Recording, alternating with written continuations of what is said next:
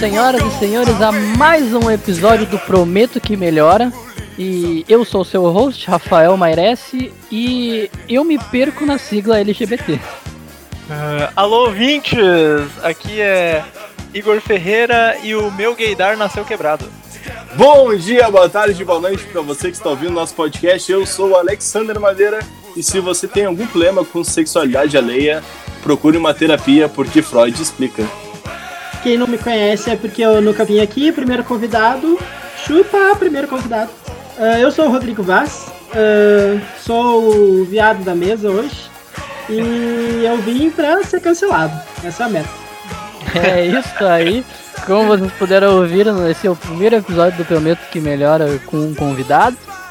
E trouxemos então o Vaz para falar um pouco sobre a comunidade LGBT, é, coisas que ele recomenda, enfim, vamos fazer um papo bem massa aí. Vamos pro episódio.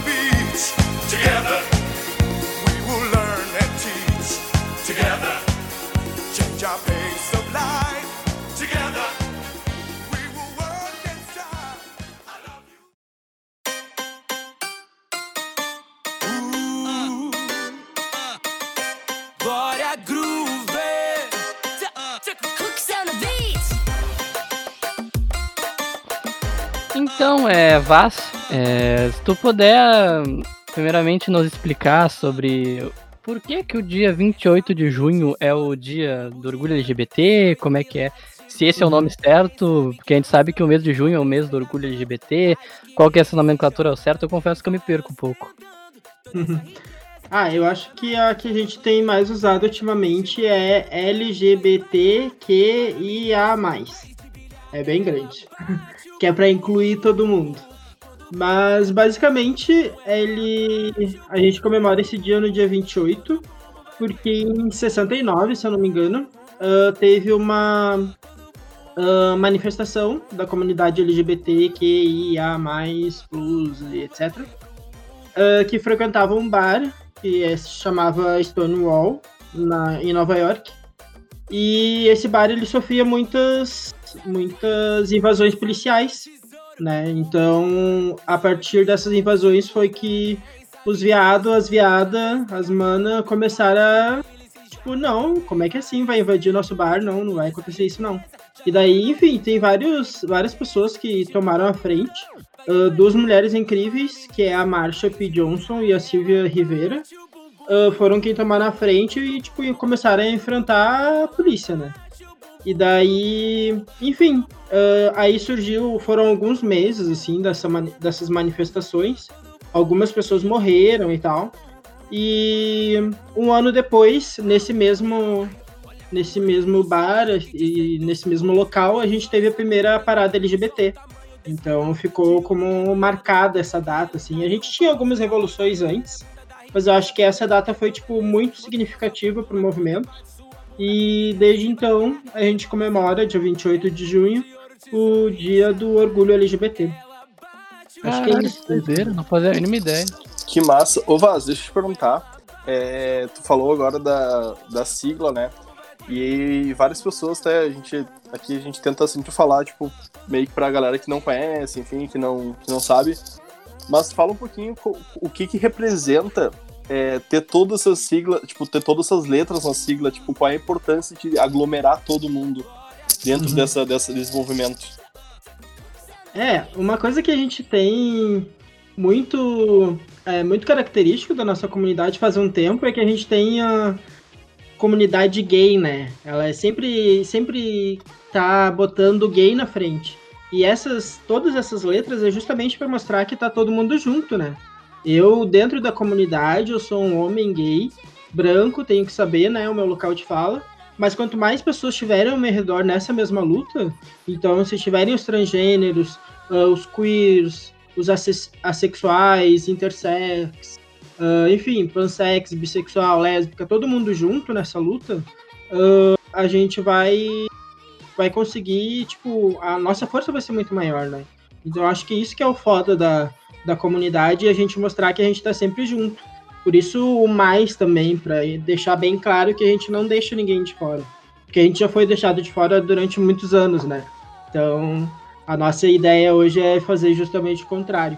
Acho que é por isso a principal importância, assim, da gente ter todo mundo dentro dessa sigla, para mostrar a representatividade, né?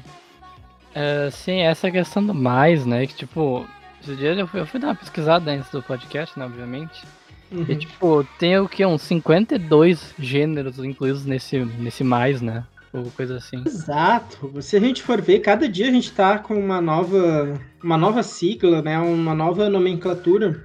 E, cara, é, é bem, bem interessante a gente discutir isso, sabe? Porque tem gente que é muito fã dessa sigla grande, de abarcar todo mundo, mas tem aquela dualidade entre a gente botar as pessoas na caixa quando a gente põe um nome para isso, mas ao mesmo tempo, assim, politicamente a gente precisa desse nome, né? Eu não sei se eu sou 100% homossexual, 100% gay, mas eu sei que dentro da luta, dentro da nossa comunidade, eu preciso dessa nomenclatura politicamente, né, para exercer os meus direitos. Então é foda, é foda. A gente tem sempre um, uma nomenclatura a mais, a gente sempre tenta encaixar as pessoas em algo, mas a gente tem que saber que isso é necessário politicamente, né? No fim das contas é toda uma é toda uma disputa por, por visibilidade, né, cara, por reconhecimento. Tipo, ó, a gente, tá, a gente tá aqui, a gente existe, sabe? E a gente merece direitos como todo mundo e adequados à nossa situação. Nossas situações também que são precárias em determinadas situações, né? Exato, exato. A gente precisa, precisa, a gente precisa ser visto, né? É, eu acho que essa questão de inclusão nos outros gêneros, tipo. À primeira vista é um pouco estranho, sabe? Tipo, tem, por exemplo, gênero pulso. Uhum. E daí eu fui ver que, tipo, a pessoa às vezes tem pulso de tipos diferentes de gênero. É um bagulho meio estranho pra tu pensar, só que. Se a pessoa se sente assim, eu acho que é legal tu incluir ela, sabe? Criar uma nomenclatura pra ela, tipo, poder se identificar e se sentir melhor consigo mesmo. Não vai mudar a vida de ninguém, sabe? Ô Vaz, deixa eu embalar nisso aí e te perguntar se existe, tipo, dentro da comunidade, porque eu vejo de fora e às vezes eu vejo, mas não sei se isso é uma discussão que existe dentro, tá? Uh, essa divergência em relação, por exemplo, a essa grande quantidade de gêneros ou essa criação, às vezes, de gêneros novos, sabe?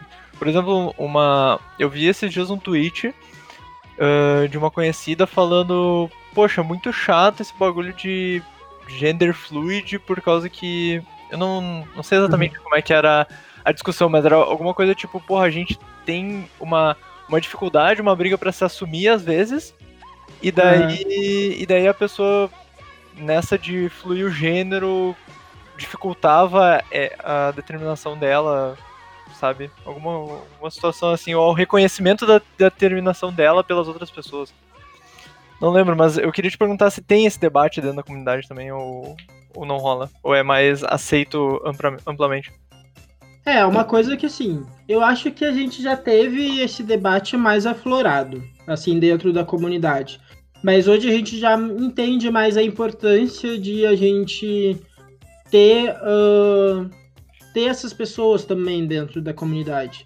É que nem a, a comunidade. Uh, que nem o movimento feminista. A gente sabe que dentro do movimento feminista tem vários, vários, várias áreas, né? Uh, tem a diferença do movimento feminista branco é diferente do movimento feminista negro. E dentro da comunidade LGBT é a mesma coisa, assim, a minha luta como gay é bem diferente da luta do bissexual, da luta do agênero, do transgênero. Então a gente tem que sim ter todo mundo. Mas, mas cara, eu, eu entendo, assim, contando uma história, uma história pessoal, assim, eu quando me assumi, eu não me assumi viado, né? Eu não me assumi gay. Eu comecei como bissexual, porque eu achei que, cara, eu não sou totalmente gay, por que, que eu não posso ficar com meninos e tal? Então, quando a gente tá se entendendo assim e se identificando dentro da comunidade, é foda, porque parece que a gente olha para essas siglas e a gente não se encaixa em nenhuma, sabe? Então a gente acaba criando uma denominação uh, pro, pro que a gente é. Mas conforme o tempo vai passando, a gente vai vendo a importância da gente ter essas, esses, essas nomenclaturas todas, né?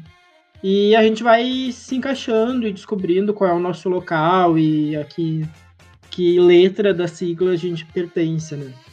Mas eu acho que já foi um debate maior, assim, na, comunidade. Hoje as pessoas já são mais. já entendem mais a importância, assim, da gente ter essas nomenclaturas. Que massa. É, Vaz, é, eu queria te perguntar, porque eu vejo, assim, que existe uma grande, como tu bem colocou, assim, existe uma grande busca pela visibilidade. Tu acha que é, existe uma diferença de visibilidade entre as letras? Tu acha que existe uma diferença? Tu acha que, pelo que eu, eu ouço, assim, né, e, e vejo, é, Uhum. a, a sensação é que as pessoas do movimento, não sei, posso, posso estar errado, tá? Mas sentem que o, o G, o, o gay, ele tem muito mais vi- visibilidade que, que o trans, que, que, o, que a letra que a letra B do bi, enfim, das lésbicas. Como é que tu vê isso? Existe essa discussão dentro sobre visibilidade? Nossa, nossa, existe muito, existe muito. Eu, eu durante muito tempo eu me senti muito culpado por ser gay, porque eu tô eu tô tendo muito mais representatividade na mídia às vezes do que o resto das pessoas da comunidade, sabe? Se, eh, eu fiz um trabalho na, na faculdade uma vez sobre representatividade LGBT nas novelas.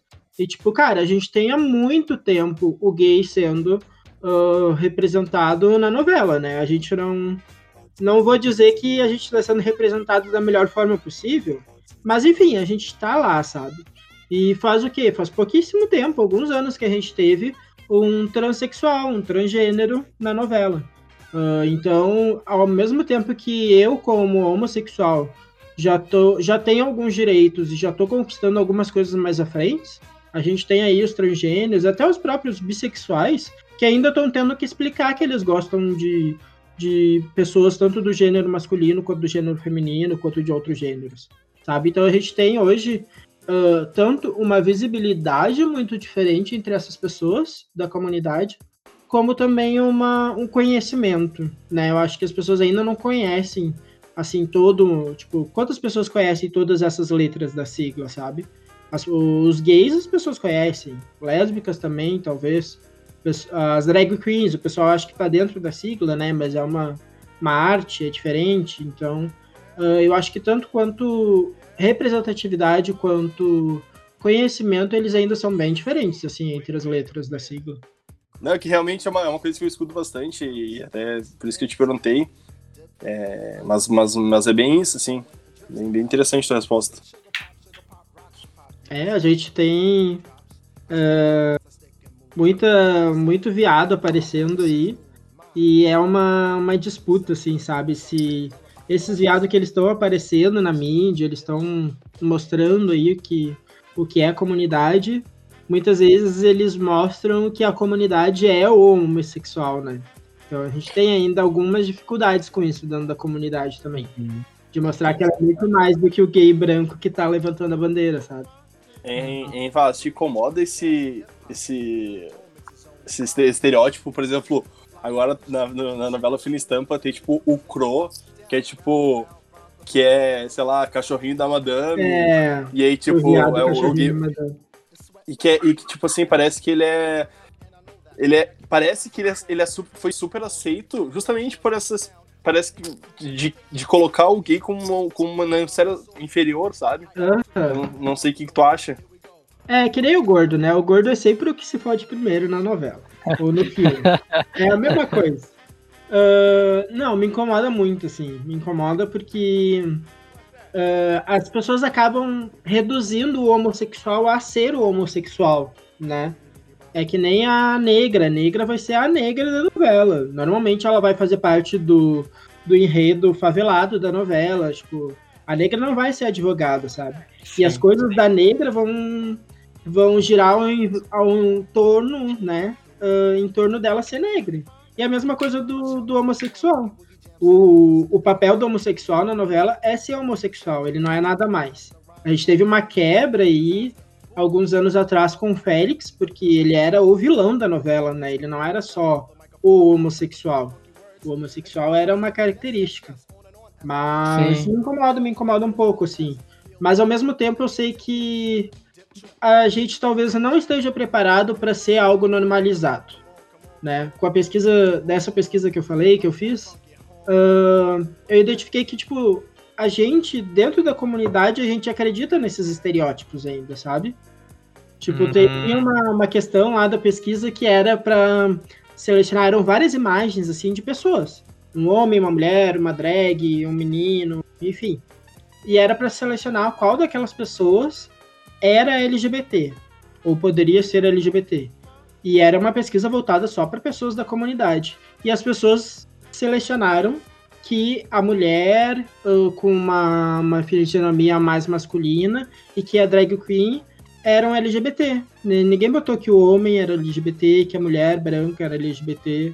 Então, dentro da comunidade, a gente tem esses estereótipos, sabe? Eu acho que é muito da gente desconstruir isso dentro para depois conseguir exigir isso para fora também, sabe? Uhum. É, essa questão de representatividade em mídia, acho que a gente é até um assunto bem legal que a gente pode trazer. Eu, esses dias, eu tava jogando The Last of Us, que é um jogo novo que lançou, né? O 2. Uhum. E a personagem principal do jogo, ela é lésbica. E ela tem um romance no jogo, só que assim, o fato dela ser lésbica é quase, tipo, irrelevante pra história, mas não de uma maneira ruim. Uhum. Tipo assim, a questão é que ela não seduz a ser lésbica. Ela, tá, ela tem a história dela, que é uma história complexa, que tem vários objetivos, e dentro dessa história ela tem uma Uhum. namorada. Tipo assim, o bagulho não é Ai, assim, ela é a lésbica. Uhum. Ela é tipo, ela é a Ellie, que tem tudo e demais, e trata da mesma maneira em outros jogos que o cara tem um, relacionamento com a Uhum. mulher, sabe? Então eu achei que foi uma representação bem Ah, legal. Isso é muito foda, E sabe? esse, É, tipo, E esse é jogo- é a gente não ser reduzido a alguma coisa, sabe? A nossa É- sexualidade, a Exato, nossa e, tipo, e tal.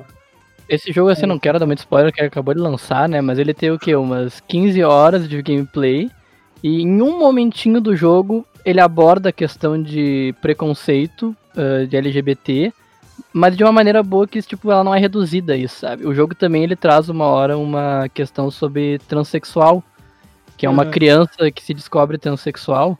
E é lindo, sabe? Só que isso gerou muita reclamação dos, do- do- dos boomers jogando o jogo, sabe?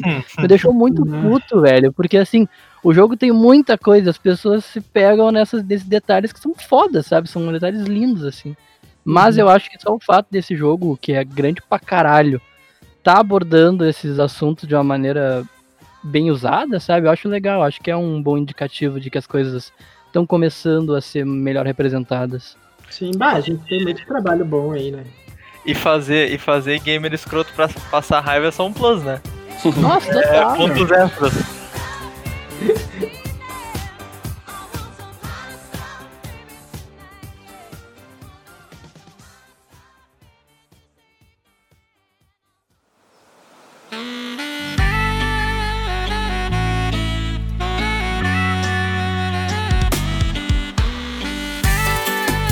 Vaz, e agora há pouquinho tu tava falando sobre justamente aquele ponto do preconceito dentro da própria comunidade. Aham. Eu queria largar tanto pra ti quanto pro, pros guris, só pra gente conversar um pouquinho sobre isso. Sobre uma coisa que eu sempre achei um reforço, meio que um reforço de estereótipo quando a gente conversa sobre isso, que é aquele Uhum. bagulho do gaydar, sabe? Ah, sei, sei. Tipo, é muito. É uma brincadeira super comum, né? Mas. ahn, e, tipo, tem pessoas que dizem, nossa, meu gaydar é apuradíssimo, eu sempre sei, mas, tipo, como tu não tem o sexto sentido, tu só tá, tipo, pegando estereótipos no ar e tentando deduzir que a pessoa é, sabe? O que que vocês Uhum. acham sobre isso? Cara, eu acho que eu sempre, antes, a gente, quando surgiu essa brincadeira, era tipo assim. Eu sempre achei que o meu tava quebrado, assim, porque eu sempre. Todo mundo ficava tipo assim. todo mundo ficava tipo, não, ele é muito gay. Eu falei, cara, eu não consigo identificar isso, o que, que vocês estão vendo? E, tipo, e aí depois eu descobri que quem, tipo. é, Eu não sei, a, a maioria das pessoas, porque tinha amigas minhas que, tipo, eram lésbicas, por exemplo, são lésbicas ainda. E, tipo assim, elas batiam o olho numa mina e falavam assim, não, essa aí é lésbica. Eu ficava, tipo, não, meu. Hum. Dito e feito, elas eram, assim, então, tipo. é, a- o meu tá totalmente quebrado, mas eu. Conhecendo a fama hoje- do Alex, ele falava, não, meu, já fiquei com. Essa, Ai, só claro boa. que isso é, é só fama, tá? Não. É, enfim, e aí, tipo, putz, até me perdi agora. Tô constrangido. Fiquei constrangido. Eu Eu errado. queria. Não, não, era só isso mesmo que eu ia falar. É. Vai pensar nas suas atitudes agora. Ah, fiquei todo errado. É, Não, não, essa parte o Rafael vai tirar. Ah, tá bom, vai sim. Pera lá. Ah, cara, sobre esse gaydar, assim, como uma pessoa que entrou muito no gaydar já. Sei lá, tipo. Aí daí a gente tem que abordar aquela questão do que é piada e o que é ofensivo, né? Porque eu, eu acho, tipo, eu, como não sou da comunidade coisa tipo, não sei se é ofensivo ou não, sabe? Mas eu acho que é algo meio im- impossível, inevitável, sabe, de fazer, né? Tu vê uma pessoa e tu fala, bah, essa pessoa é gay, sei lá. É, então, é, que nem eu falei lá no, no início, né? Eu vim, eu vim pra, pra ser cancelado, essa é a meta. Ah, ah, mas assim, eu sou muito fã do Gaydar. Bah, essa é real. Porque, mas assim, eu, é, eu acho que é questão de calibrar ele, sabe? Porque eu, quando, quando eu entrei, assim, na comunidade, até antes eu olhava, tipo, bah, viado, certo? E daí, tipo, a pessoa era total ah, afeminada. Então, tipo, era por isso que ele era viado, sabe? Na minha cabeça. Hum. Mas hoje eu sinto, entendeu? Tem aquela coisa, tem um, o cheiro no ar, assim, tem, a- tem um rolê, assim, sabe? Eu, uns olhares e tal, deu, hum, ok, o gaydar tá captando, assim.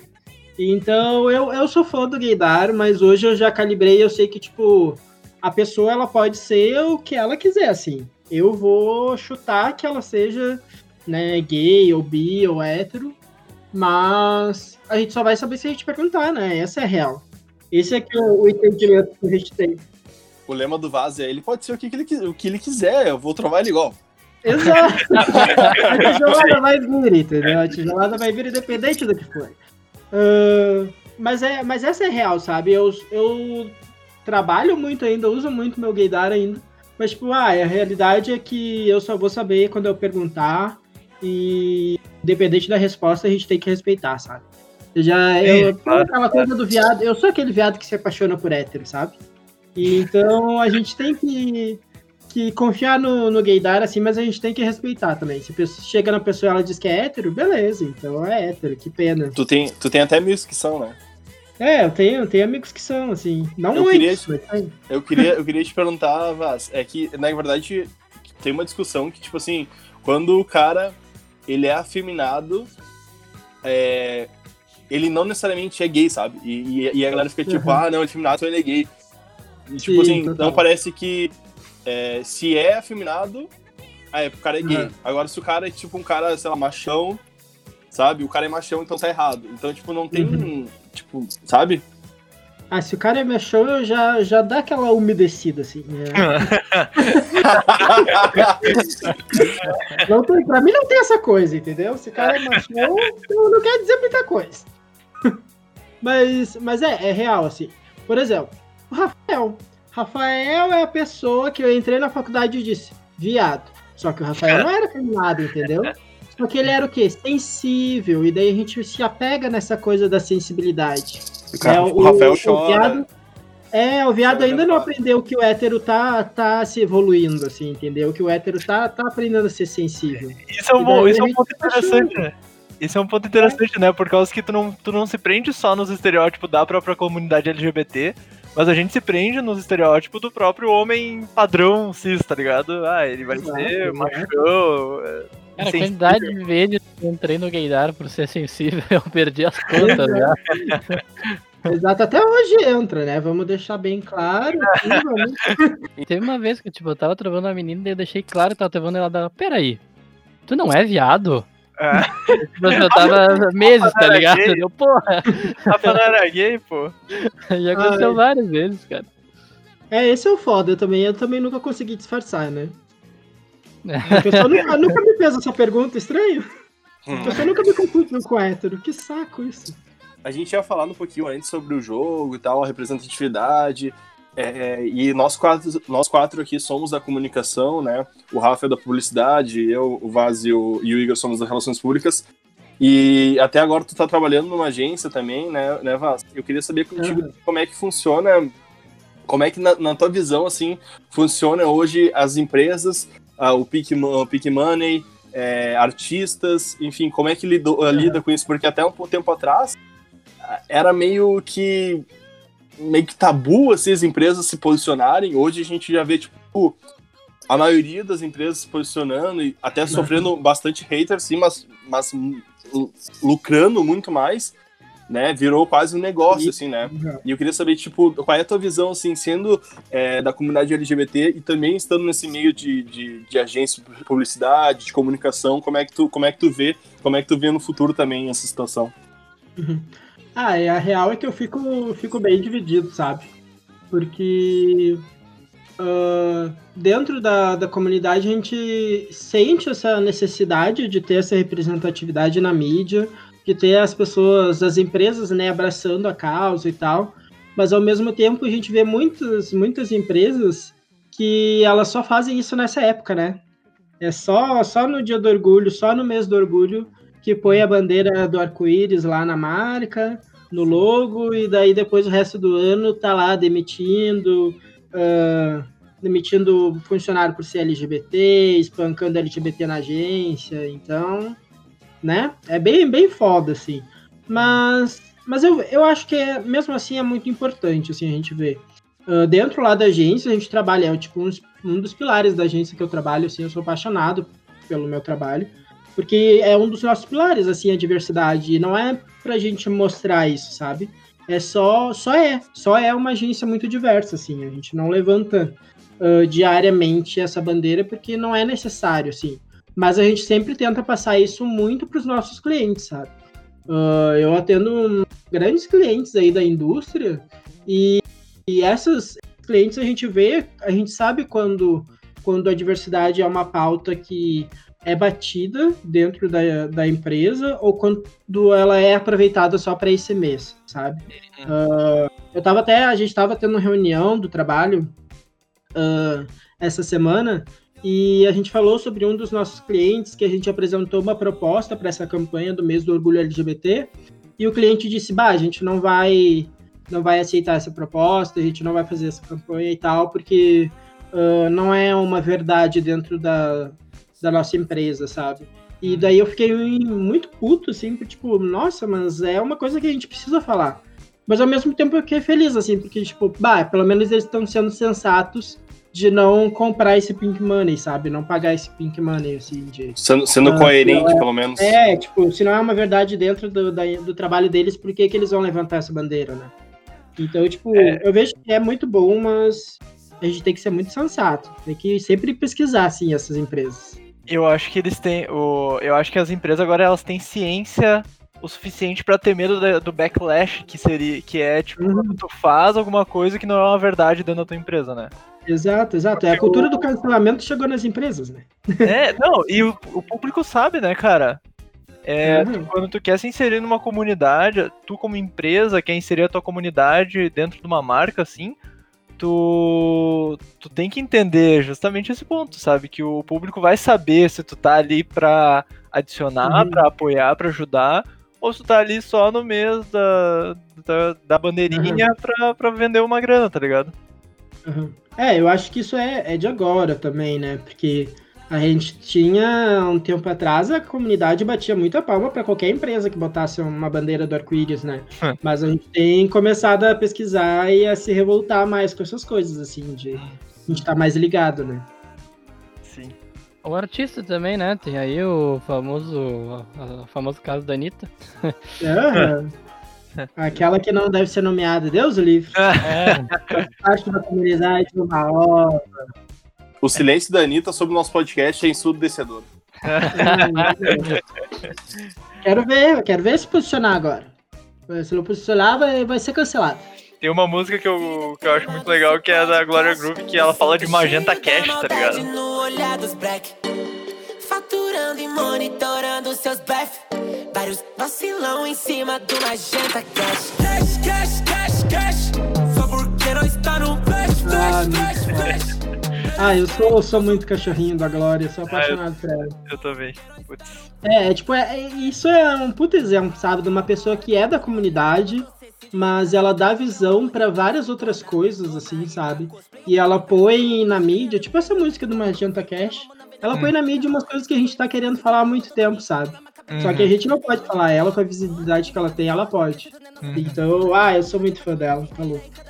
Que artistas nós diria atualmente, assim, Vaz, que são bons pra seguir sobre essa, esse assunto? Foda porque a gente fala um hoje, amanhã ele é cancelado.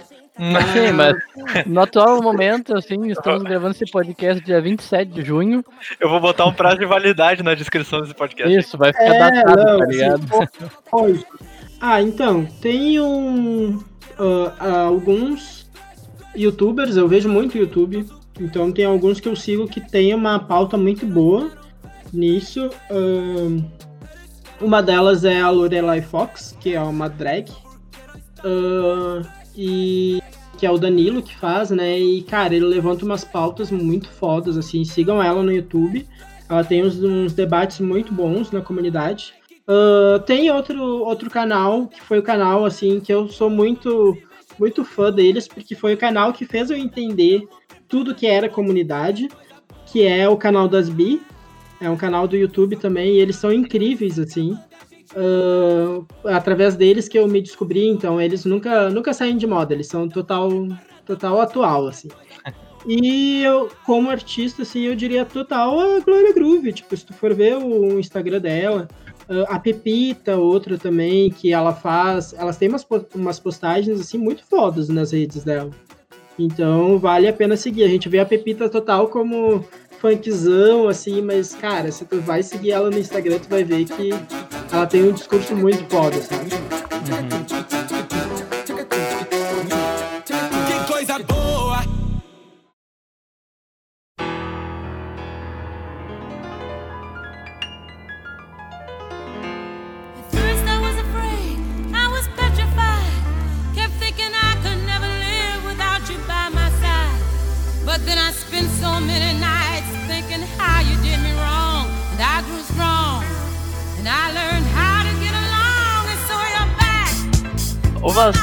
eu sei que tu, tu gosta bastante de. Dentro da pesquisa acadêmica que tu faz no curso lá, tu gosta bastante de abordar esse tema em geral de, Uhum. de- da comunidade LGBT. Pode falar um pouquinho das pesquisas que tu já fez dentro dessa. Ou que eu não sei se tu ainda pretende fazer mais dentro desse âmbito aí. Ah, pretendo, pretendo fazer muito ainda. Ah, mas eu acho que, assim, ah, no primeiro semestre eu fiz uma pesquisa, que foi essa que eu falei, ah, sobre ah, a representatividade LGBT na novela. Né? Eu fiz junto com a, com a Thay, beijo Thay, te amo. É, E foi muito foda, assim, porque a gente fez toda a pesquisa com uma coisa. Isso, isso que é a mágica da pesquisa, né? A gente fez toda a nossa pesquisa acreditando que ia ter um resultado e a gente teve um totalmente diferente, assim. Ah, que foi a pesquisa, enfim, sobre como a gente está sendo representado nas novelas, né? Principalmente as novelas da Globo, que são as mais vistas, assim.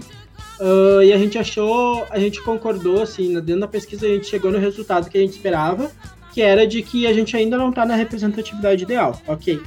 Mas o que nos, o que nos assustou, assim, nos sur- surpreendeu, foi o fato de que a própria comunidade ainda tem esses estereótipos, né? Que nem eu falei antes. Então foi uma pesquisa muito boa de fazer.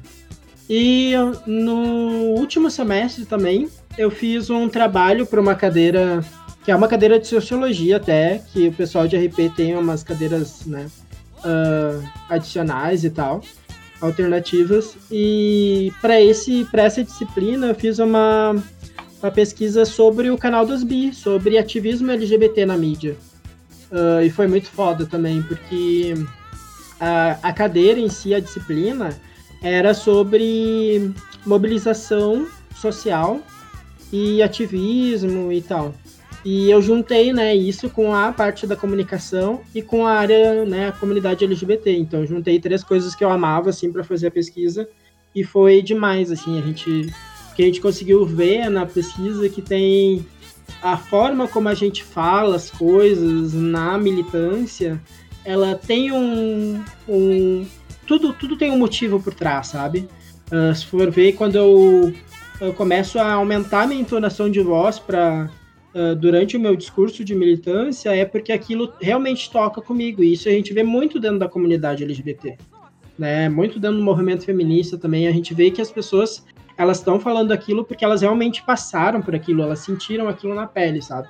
Então foi uma pesquisa muito foda, assim. E fora isso, né, eu tô, eu faço parte aí do grupo de pesquisa, do núcleo de pesquisa de recepção e mídia audiovisual Então, eu quero ainda fazer muita pesquisa sobre a comunidade LGBT na mídia, novela, reality show, Big Brother, tamo aí, né? O que for, estamos fazendo. Era muito foda, muito legal. Ô, ô Vaz, tu falou muito. Tu falou pra gente que.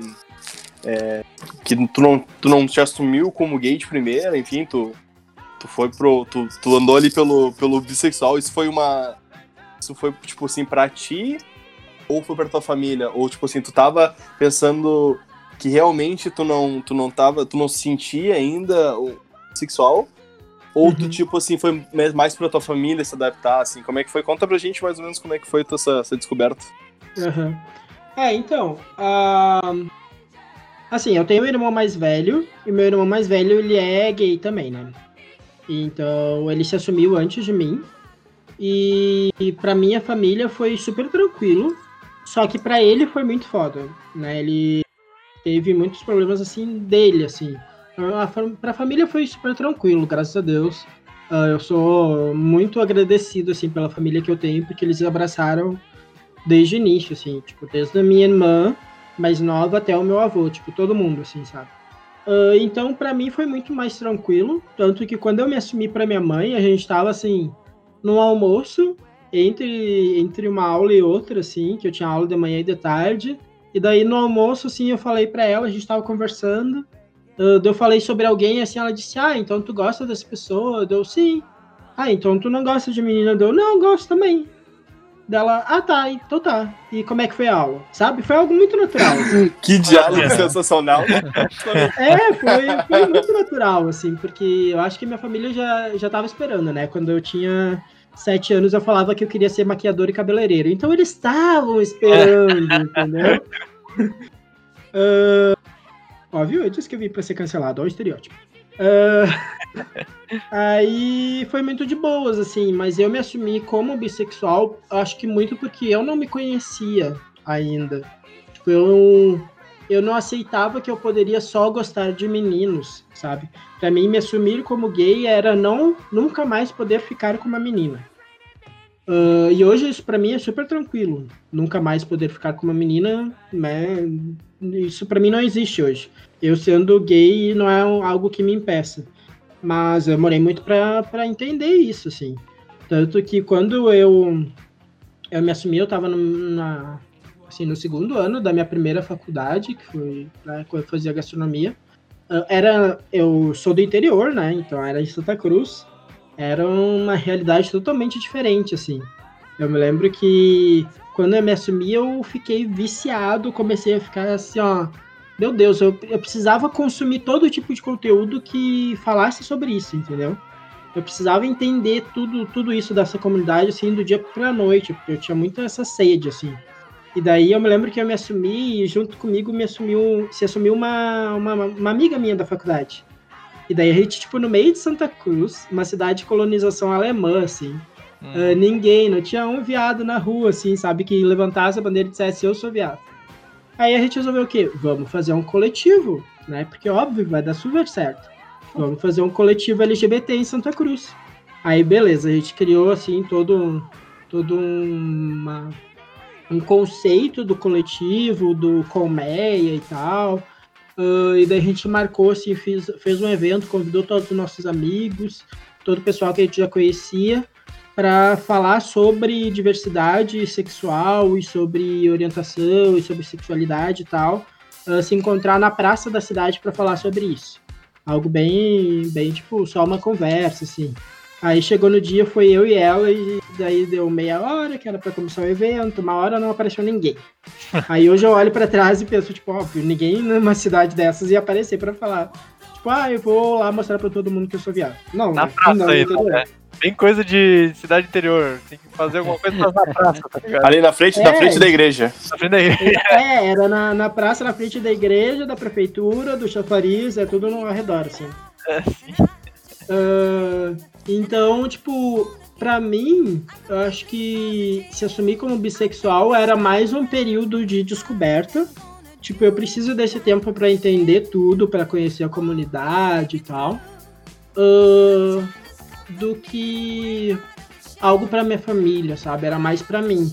E daí depois, quando eu tive a minha primeira relação sexual com um homem, eu vi que, tipo, beleza, é isso que eu.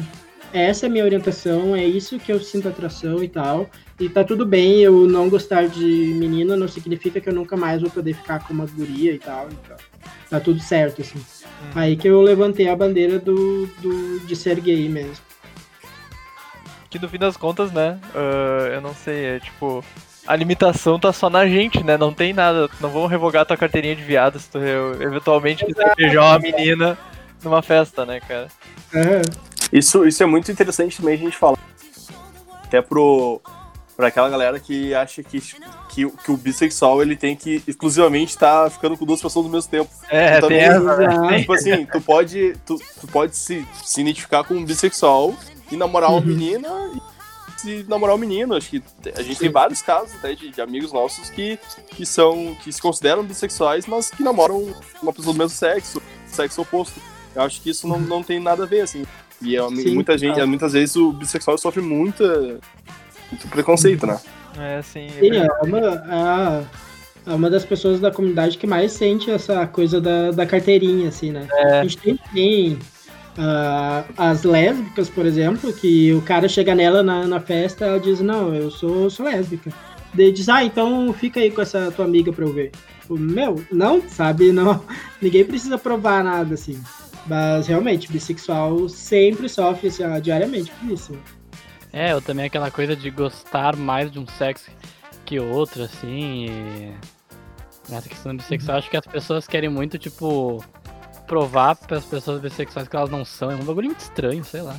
É porque é, é meio impossível tu gostar 100, 50% de, É, de, 50-50, né? Ah, eu É. gosto 48% de meninos e 40 e 52% de meninos. Não, sabe? Tipo assim, se tu, se tu gostar, tipo, 3% de menina e, e 97% de menino, e se tu se considerar bissexual, cara, entendeu? Diz muito respeito. A gente vive num, não só no universo LGBT, mas, tipo assim, na sociedade a gente tá muito preocupado com o outro, saca? Tipo, a gente quer apontar o dedo e falar, não, tu é isso ou tu é aquilo, saca? Quando na verdade a gente, cara, cada um é o Uhum. que é e o que quer Total. ser, tá ligado? Total. É. É, muito do que eu, que eu tinha falado antes da gente botar as pessoas na caixinha, né, do homossexual, do bissexual e tal.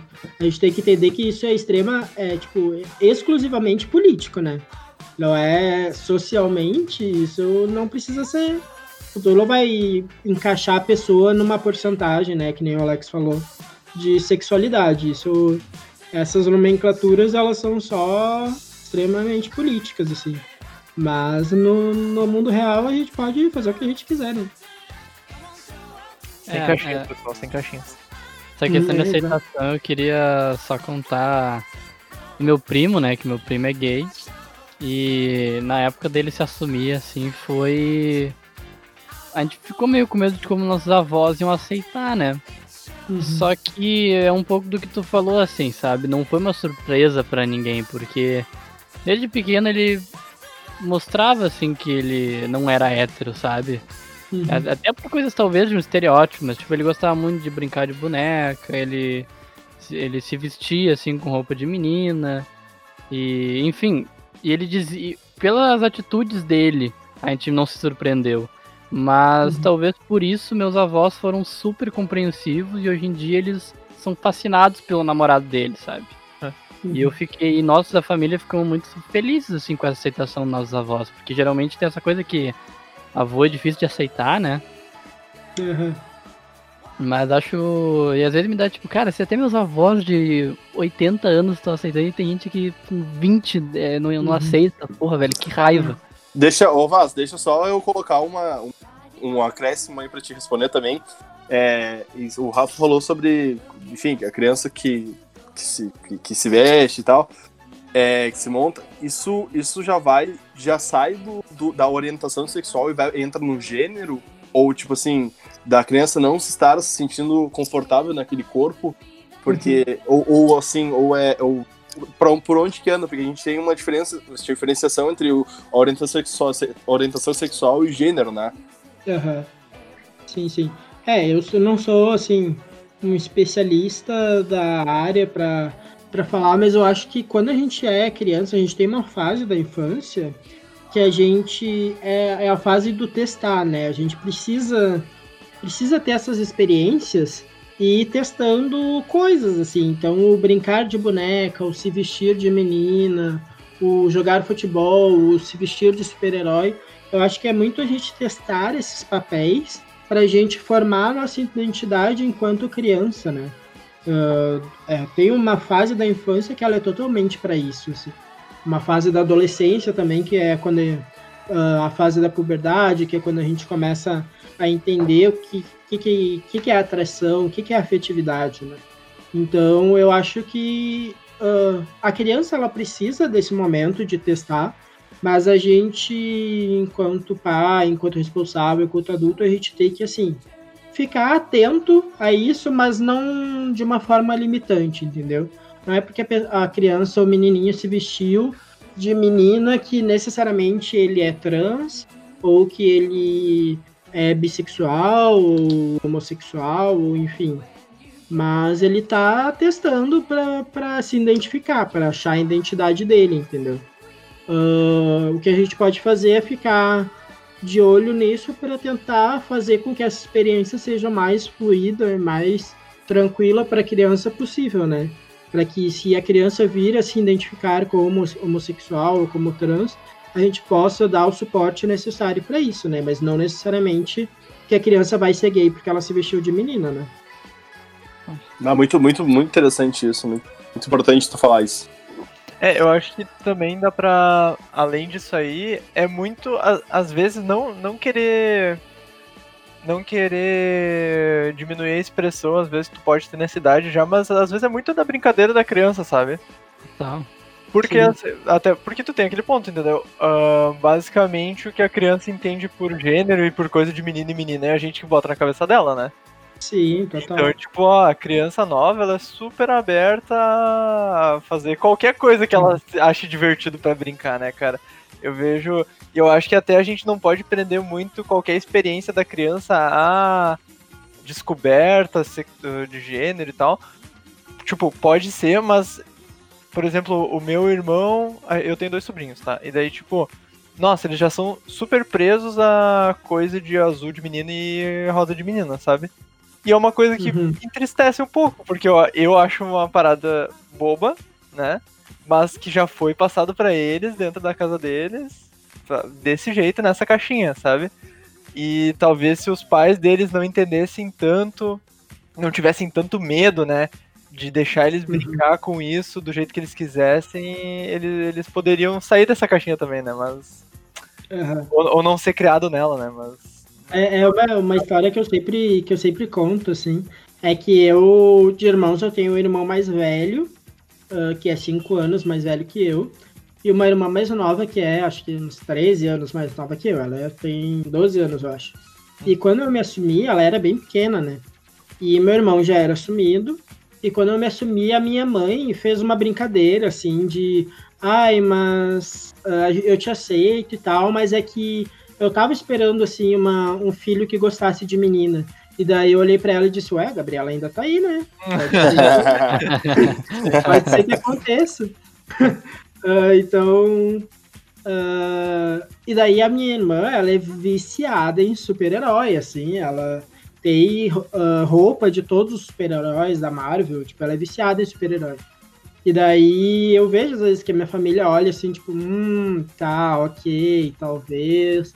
E eu, bah, eu sou muito amigo da Gabriela, assim, então ela tem 12 anos e eu falo com ela, tipo, olha só, se tu gostar de algum menino, gostar de alguma menina, fala pro mano, vamos conversar sobre isso e tá tudo bem, sabe?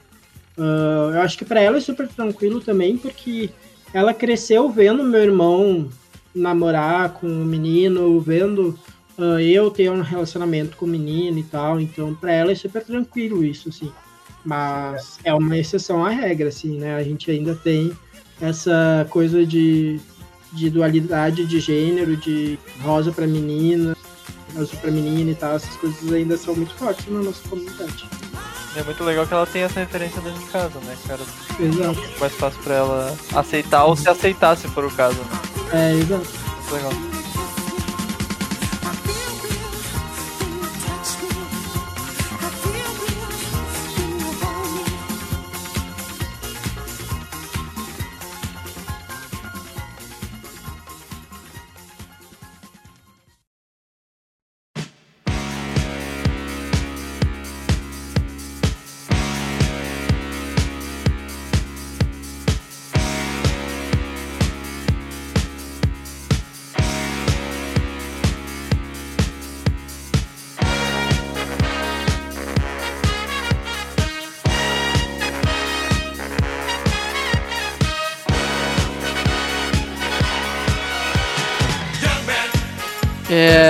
Então, Vaz, tem alguma história engraçada que tu queira contar pra ilustrar um pouco como é que é? Algo que tu queira nos compartilhar com a gente? Ah, ai, tem, tem várias, assim. Que nem, que nem eu falei antes, né? Eu sou um gay do interior, né? Eu, eu fui. Eu cresci numa cidade do interior de colonização alemã, então Deus o livre ser, ser viado, né? E daí, enfim, quando eu me descobri foi num, num evento, assim, que eu participei. E nesse evento eu me apaixonei por um, por um carinha, assim. E daí foi um evento de uns. quase uma semana, assim. E daí eu me apaixonei pelo carinha, e daí no fim do evento. ahn, o carinha me olhou e disse que ele queria ter ficado comigo, mas que ele não sabia, ele via que eu não dava abertura e tal, blá blá blá. E daí ele foi embora e a gente não se viu mais até hoje. A gente se fala ainda, mas a gente não se viu mais. E daí ali foi o momento que eu disse, beleza, não vou mais aceitar passar por isso na vida, sabe? Não vou E mais Vaz, passar esse carinha está aqui na chamada com a gente. É, João Kleber, isso aqui é João Kleber, cara. Sobe a cortina, tá ligado? Eu quero sentadinho. vamos rir, vamos rir! Aí, beleza. Aí eu descobri ali foi onde eu decidi. Sou viado, não vou mais passar por isso. Aí voltei pra minha cidade, beleza, agora sou viado, vamos, vamos entender o que que tá acontecendo, né? Aí eu e essa minha amiga que eu falei antes, né, que a gente meio que se assumiu junto, a gente descobriu que em Santa Cruz tinha uma festa, que era a festa LGBT de Santa Cruz. Aí, beleza, a gente se arrumou, vamos, vamos na tal da festa. Primeira vez que a gente foi na festa, ah, a gente foi até o endereço e era tipo um lugar com uns muros de 3 metros de altura, assim, fechado, que ninguém viu o que acontecia lá dentro. E ninguém Caraca. devia saber que era uma festa LGBT. Aí a gente na fila, olhando aquele monte de gente estranha, né? Porque eu não tava acostumado a ver essa, esse povo, eu não conhecia ninguém, né? Onde é que tava esse povo o tempo todo? Aí, beleza, entrei na festa. Cara, deu, assim, 10 minutos, eu acho. Que eu entrei na festa, eu fui pegar uma bebida. E veio um guri, chegou na minha amiga e disse: Ai, oi, tudo bem? Nunca tinha visto vocês aqui e tal. Ah, falando com ela, nem, nem comigo. Ah, eu nunca tinha visto vocês aqui e tal, mas bonito esse teu amigo, posso beijar ele? E eu fiquei tipo, oi? Como assim? É assim Daí ela disse, ai, não sei. Pergunta pra ele. Daí ele me olhou e eu disse, ué, pode. E daí ele, a gente ficou. Foi né, o primeiro guri que eu fiquei, assim, e como assumido, assim, né, homossexual, bissexual na época.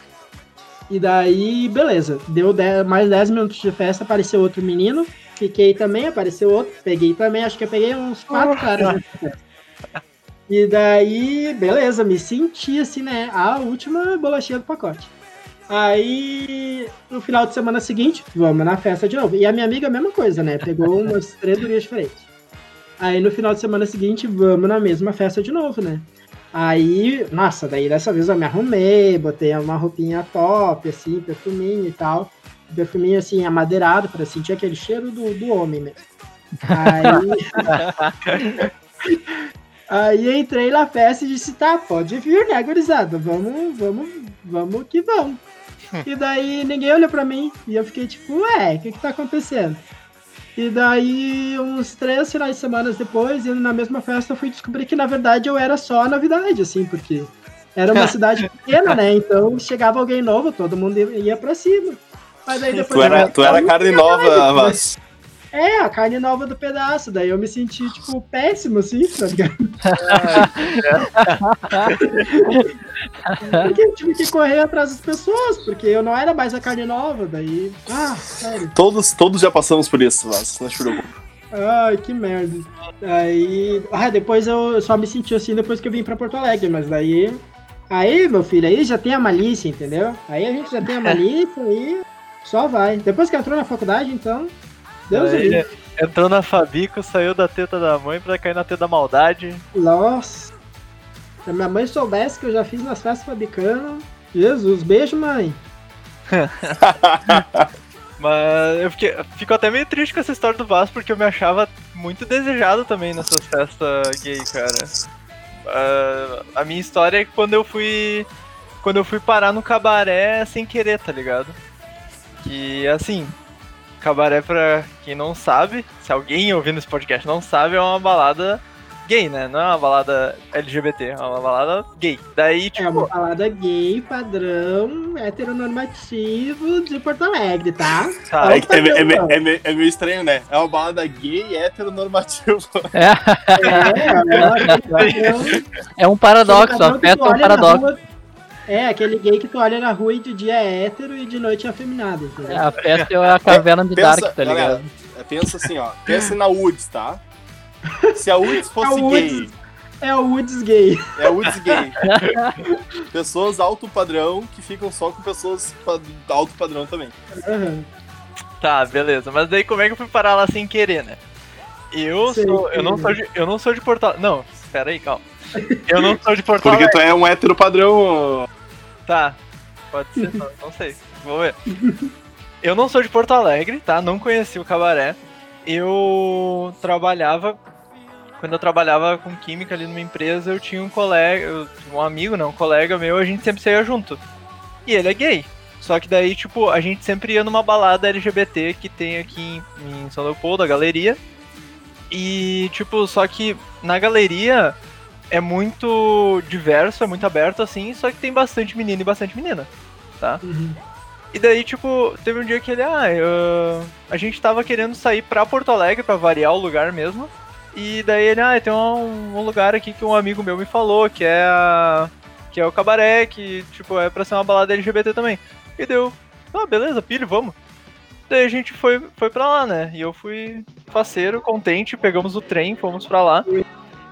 Eu cheguei lá, tipo, 99% do- dos indivíduos que estavam dentro da- do local eram homens, tá ligado? Não tinha menina lá dentro. Tinha, tipo, eu vi umas duas, três meninas naquele lugar e tava acompanhando. Era de menina Era só de gay. atendente.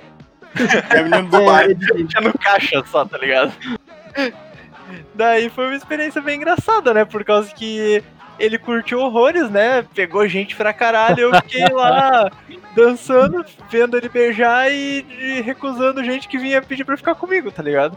Pelo menos eu, eu saí de lá me achando atraente, porque as pessoas vinham pedir pra ficar comigo, mas agora que o Vasco contou essa história, eu já não me acho mais. Acho que eu era só carne, eu era só carne nova no pedaço, pelo jeito. Exato, eu te contar que na verdade não. Ai, cara, acabou. Acabou com meu, minha autoestima, Vaz. Obrigado.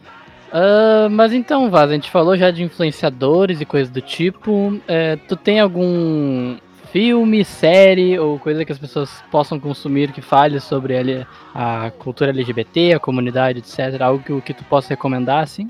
Ou, ou, que, ou que simplesmente traga uma retratação legal da comunidade LGBT, né? Não Isso, e não o viado de madame que nem falamos. É. Ah, assim, eu. De séries. Eu não sei se é necessariamente uma série LGBT, pode ser considerado. Mas tem a Queer Eye, né? Que é uma série incrível. ah, que são cinco homens. ah, enfim. Gays ou LGBTs, né? Não, nem todos são gays. Mas LGBTs que transformam a vida de uma pessoa em cada episódio e eles são chamados de os cinco fabulosos. E eles são incríveis, assim, ah, porque justamente, que nem o nome da série já diz, eles têm um olhar mais de diversidade, assim, então... ah, e cada um deles tem uma opção, a gente diz que é os cinco homens que todo mundo devia ter na vida, que é um cozinheiro, um psicólogo, um engenheiro, um maquiador e um estilista. É, eu com cinco homens desse na minha vida tava feito. Ah, e ah, eles são maravilhosos, assim, eles têm. Eles tratam o tema da diversidade não como simplesmente levantar uma bandeira, mas principalmente um olhar mais social e pessoal, assim, sabe? Da pessoa reconhecer e se valorizar e tal. Então é total uma indicação, assim. E um filme que é incrível, tem muito a ver com a história que a gente começou contando, que é, eu nunca sei esse nome do filme, é A Vida e Morte, ou A Morte e Vida de Marsha P. Johnson, que é justamente essa essa mulher que eu contei da história do Stonewall. Ah, tem na Netflix, é um filme e é muito bom, assim, é incrível, conta toda a história dela, da militância e tal. Ah, então acho que como série e filme, assim, é algo que eu poderia indicar. E, a gente, e é interessante a gente falar porque eu- há pouco tempo saiu também um, um outro filme, eu acho, esse eu não vi ainda, de uma série que é o uh, Love Simon, né? Que é um livro e tal, daí tem filme. E todo mundo começou a falar sobre a importância da gente ter essa representati- represent- representatividade no, no elenco do filme também, porque pelo que eu vi é um filme que retrata a vida de um, um homem homossexual, assim, mas quem representa é um cara hétero. Então, tipo, a importância da gente dar esses papéis de homossexuais, de LGBTs nas novelas, nos filmes, nas séries, para quem realmente faz parte da comunidade, né? Isso é sempre bom a gente valorizar numa série ou num filme. Uhum. É interessante, agora que tu falou também, eu acho que eu não. Pensando. Ah, não, na verdade tem. Tipo, eu eu tava pensando assim que eu não conhecia um ator gay que fizesse um papel hétero. Geralmente, tipo, o contrário acontece, né? Como tem o clássico Brokeback Mountain, que é um filme Sim, de sim. dois homens gays, cowboys. e- mas os dois atores são héteros, né? Mas agora eu me lembrei que tem o. O cara do How I Met Your Mother, o Barney, não sei se Barney, você Barney Exato, Simpson. Barney. Ai, E ele- Barney. Na série é o, mai, é o hétero top pra caralho, só que na vida ele é o drag queen, tá ligado? Sim. É, eu, eu, que eu, eu quero co- recomendar aqui pra quem não gosta, porque eu acho que, tipo, às vezes a gente acha que. Ah, essa série, por ser de um público gay, ela é só pra esse público, sabe? E eu acho que é legal a gente desconstruir isso, porque eu tinha essa noção com o RuPaul. Eu não via RuPaul porque eu achava, tipo assim, bah, essa é série de gay. Mas, cara, eu comecei a ver RuPaul com a minha namorada e é muito foda, meu. Tipo, a gente maratona RuPaul assim, eu adoro essa série. É muito a fuder, cara. E, tipo, não, não tem que ser da comunidade pra tu curtir. Uhum. Não tem nada a ver uma coisa com a outra. Você já viram a última temporada? Não vi, não vi porque eu tô esperando ela pra ver. Ai, olha só que legal, né? Porque o meu namorado não me esperou pra ver a décima temporada. Eu queria deixar aqui a minha indignação. Alô, Ah. arroba! Alô, Luan, não me esperou pra ver a temporada. Eu queria só deixar claro isso aqui. Eu só queria vender meu peixe aqui agora, porque em 2018. é, Não, 2019, início do ano passado, eu participei. Eu, eu atuei numa peça no Porto Verão Alegre que, que chama A Gaiola das Loucas. Não sei se já ouviu falar, mas que também é uma, Ah, É nunca uma- é uma peça que fala também sobre o mundo é, de, de, de drags e, e mundo LGBT também. É, só um spoiler aqui, é, é, é- é repaginado, é, enfim, é inspirado numa, na, na obra A Gala das Loucas, sei lá, de muito tempo atrás, no francês, que, que basicamente é um casal, é um casal gay com um protagonista que tem um filho que se torna hétero, é, que se torna hétero é ótimo, né? Um casal, um filho hétero que se apaixona por uma menina e aí a menina é filha de um grande deputado, um grande de uma família conservadora, e aí a peça gira em torno de, desse encontro das famílias. Enfim, é muito divertido. E a gente, então eu fui uma drag, tem até fotos, depois eu mando pra vocês. E, enfim, foi muito divertido e foi muito enriquecedor, assim. Eu, eu aprendi a andar de salto, eu, eu, eu usei só uma, uma cueca boxe, cinta liga, enfim, foi, foi incrível. E, enfim, só queria vender meu peixe aqui. Ai, desculpa, eu fiquei imaginando a cena aqui. Ai, pelo amor de Deus. Go, go, go,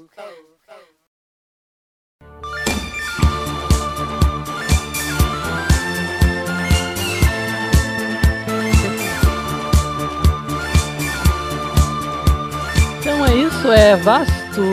Pra finalizar o episódio, tu gostaria de deixar tuas redes sociais aí, fazer o teu jabazinho, conseguir uns seguidores, quem sabe? Obviamente, vim só, só pelos seguidores. Foi maravilhoso poder estar aqui e conversar com vocês, né? Enquanto a gente não pode se ver pessoalmente de novo. Ah, queria aproveitar antes de falar minhas redes sociais, queria mandar né, um beijo pro meu excelentíssimo namorado, que apesar de não me convidar para ver, não me avisar que vai ver a temporada nova de RuPaul, que me ama muito, me atura diariamente. Então, beijo, amor, saudades. Ah, então, nas minhas redes sociais é umvas em todas elas, sigam lá. Ah, mandem mensagem, mandem amor, só não mandem nudes. Ah, e estarei lá recebendo. Arroba umvaz, U-M-V-A-Z, eu acho que é assim que se soletra, senão é só largar lá que vai aparecer. Isso aí, gente. Espero que vocês tenham gostado desse modelo diferente de papo aí. Eu acho que foi super legal, super construtivo, assim. Deu, deu umas discussões bem legais, umas info- foi bem informativo. Ahn, deixem o feedback nas nossas redes ou nos, no- ou nos posts do, do episódio pra gente saber o que vocês acharam. E se cuidem, até semana que vem. É isso, muito obrigado, pessoal. É, fiquei muito feliz com o episódio. Acho que foi muito esclarecedor. Agradecer também ao Vasco pelo tempo, pela disponibilidade de estar aqui com a gente. É, espero que a gente possa fazer mais vezes esse, esse formato. É, e deixar aqui minhas redes sociais, AlexanderMR no Instagram. É, um abraço para vocês. Xinguem muito o presidente e boa noite.